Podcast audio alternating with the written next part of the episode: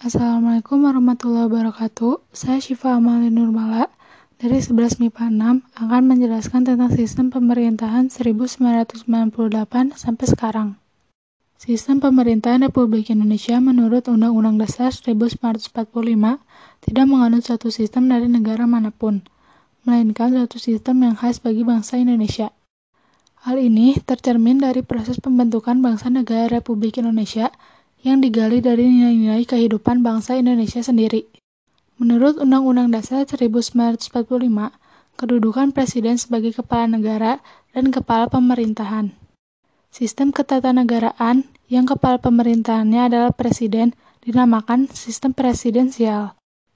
Presiden memegang kekuasaan tertinggi negara di bawah pengawasan Majelis Permusyawaratan Rakyat. Dalam pelaksanaan sistem pemerintahan ini, terdapat beberapa perubahan pokok-pokok sistem pemerintahan Indonesia sebelum dan sesudah amandemen Undang-Undang Dasar 1945. Sistem pemerintahan ini dijalankan semasa pemerintahan Orde Baru. Ciri dari sistem pemerintahan masa Orde Baru ini adalah adanya kekuasaan yang amat besar pada lembaga kepresidenan.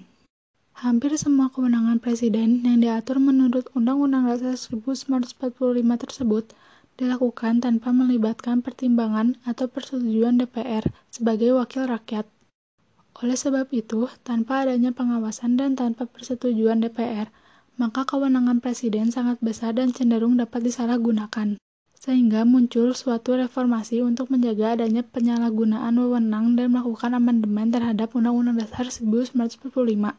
Sekian terima kasih. Wassalamualaikum warahmatullahi wabarakatuh.